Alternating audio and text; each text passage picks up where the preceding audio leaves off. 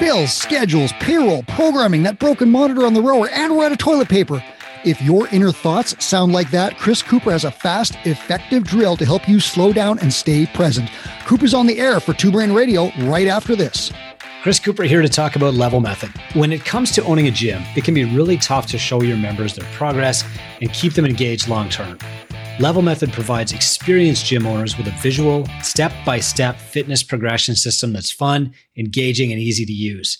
With Level Method, your clients can reach their fitness goals faster and safer than ever before and become raving fans of your gym. It's a total game changer that creates powerful moments that you'll never forget. I use it at Catalyst. It improved my conversion and my retention. Go to levelmethod.com to find out more. Hey guys, it's Chris Cooper here, and I want to talk about how to turn your brain off. I know that's a funny topic coming from the guy who wrote Two Brain Business and, uh, you know, twobrainbusiness.com. And I've also written books about cognition and behavior, like the Ignite Gym. But today, I want to talk about first why your brain doesn't shut off when you leave work, why you keep staring at your phone, why you're distracted when your wife and kids are talking to you, and why you struggle to stay present when you're not at work. Then I'm going to give you an amazing strategy, the first strategy that's actually worked for me in 15 years of trying this. So, first off, why you're distracted when you get home. In your brain, there's this little walnut sized area called the amygdala. And the amygdala is a very primitive part of our brain. It's the fight or flight center, and it's developed, you know, from eons ago. And every little bit of information that comes into your brain passes through this first. Is this a threat to me? Because you want to be able to react to your putting your hand on the hot stove without even thinking about it. So this is our first primary filter.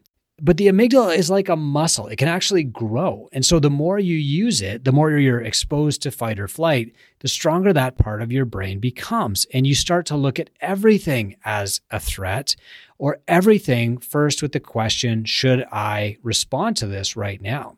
As entrepreneurs, especially when you're starting out, there are a lot of threats to your business. Everything's on the line you know your your entire future is put at risk when you make this entrepreneurial leap. Like let's not sugarcoat it. You could go out of business and go bankrupt. Now that probably won't happen all at once but your brain the amygdala is a very old system. It's binary. It's a yes no black or white. Does this thing threaten me? Not how scary is this? Not how urgent is it? It's it's urgent right now and this threatens my existence. And that's fine until it's time to shut that off because you're at home. So, as an entrepreneur, you're exposed to these stressors all the time, and the amygdala gets stronger, it gets bigger. It actually grows and takes up more space in your brain through a process called mirror, uh, neuron mirroring. And so it gets bigger and stronger, and it's like a muscle, and it wants to be working all the time. And so you get home, and the amygdala is like, okay, now what do I do? Uh, give me something to do, coach. Uh, you know, I'm, I'm eager here, boss. Tell me what to do. And so it actually looks for drama. It looks for things to piss you off. It looks for reasons to get excited. It looks for reasons to justify its own size and shape and existence. And so you check your phone. And so you dwell on that negative conversation that you had at work. And so you ruminate about that one problem client when your wife is talking to you. And so you look for stress or you create stress, you create drama because that's your amygdala trying to justify itself. It's Chris Cooper here. Your gym's programming won't attract new clients, but it can help you keep your clients longer. Good programming includes benchmarks, novelties, skills progressions, leaderboards, you know all that stuff. But great programming contains something more a link between each client's fitness goals and the workout of the day. Your coaches need to tell your clients more than what they're doing every day. They need to explain why they're doing it. Gyms whose coaches could explain the why connection had a 25% better retention rate during lockdowns. Imagine how that translates into better retention when things are back to normal. Now, I want to solve this problem for gym owners. Programming is the service you deliver to your clients. So I partnered with Brooks DeFiore who had one of the highest adherence rates in the world for his group classes at his gym to build twobrainprogramming.com. We built this for Two Brain gyms and we give them free access in our mentorship program, but I'm now making this available to the public. programming proven to improve retention and cash flow in your gym. Visit twobrainprogramming.com to get it. And so the way that the amygdala stays active is it either thinks ahead to the future to look for threats there, or it keeps you in the past in story mode to keep revisiting stresses and mistakes and you know fights that you've had. And so you ruminate. The way to get yourself out of that state get yourself into the present stop paying attention to all the crap at work and, and start focusing on your family and staying in the now is to get out of past state get out of future state and live in the present. The way that you do that is a great exercise that i've learned from jay shetty recently in his book how to think like a monk. So what we're going to do here is a, a, really, really simple exercise. And what I'd like you to do is if you're driving, maybe pull over. Um, if you're walking somewhere, just sit down. If you're doing housework, this will only take us 30 seconds. It's a great exercise, but you need to be present to learn how to be present. I, would like you to uh, just be sitting calmly with your eyes open. We're going to do this as uh, a five, four, three, two, one exercise. So the first thing that I want you to do is take a really deep breath for four seconds in, hold it for four seconds, breathe out through your mouth for four seconds, and hold that for four seconds. You're going to breathe in for four seconds again. And while you're doing that, I want you to identify five things in your local surroundings that you can see. Five things you can see the couch, the TV, the kid, the Legos on the floor, the blinds on the windows. Okay. Just find five things you can see, but make a mental note of those five.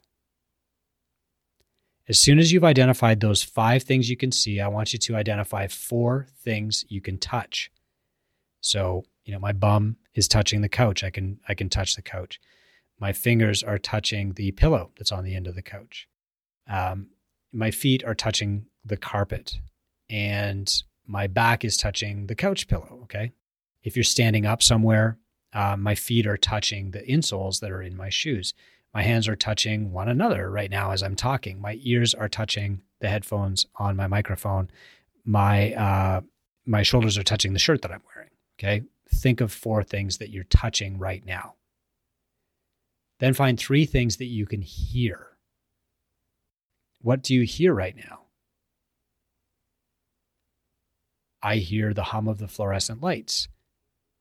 I hear the feedback from my mic. I hear a door opening down the hall. And after you found three things you can hear, I want you to find two things you can smell. So I can smell the foam that's on the recording studio that I'm in now. I can smell the coffee that's on the shelf at my arm's reach. And after you found two things you can smell, I want you to find one thing you can taste. Okay, so I can taste the coffee because I just drank it. Okay, what can you taste? So, again, these five things five things that you can touch, uh, sorry, five things you can see, four things you can touch, three things you can hear, two things you can smell and one thing that you can taste. What we're doing here is starting with the easiest and most obvious sense and drawing you inward, inward, inward to um, the least prevalent sense. And that will help you stay in the moment. And what I found is that when I do this exercise, I have to stop and think as I go deeper, and that draws me into the present. And after I'm in the present, I can stay there for a little while. And when I start ruminating on the past or, you know, fast forwarding to the future in my mind, I do this exercise again. Five things I can see, four things I can touch, three things you can hear, two things you can smell, and one thing you can taste. When you take 20 seconds to go through this exercise, consciously do it, you'll get better at it and you'll stay in the present for longer each time you do it. It is a practice, it's a meditative practice. It's not a challenging one. Anybody can do it, and you'll get better at it as you go. I hope it helps. Thanks for listening to Two Brain Radio. Coop is back with more on the regular, so don't forget to subscribe. And if you want more tips and tricks from Chris Cooper, join the Gym Owners United group on Facebook. Chris is constantly posting articles, instructional videos, and advice in there. That's Gym Owners United on Facebook. Join today and be sure to send Chris a message to say hi when you join.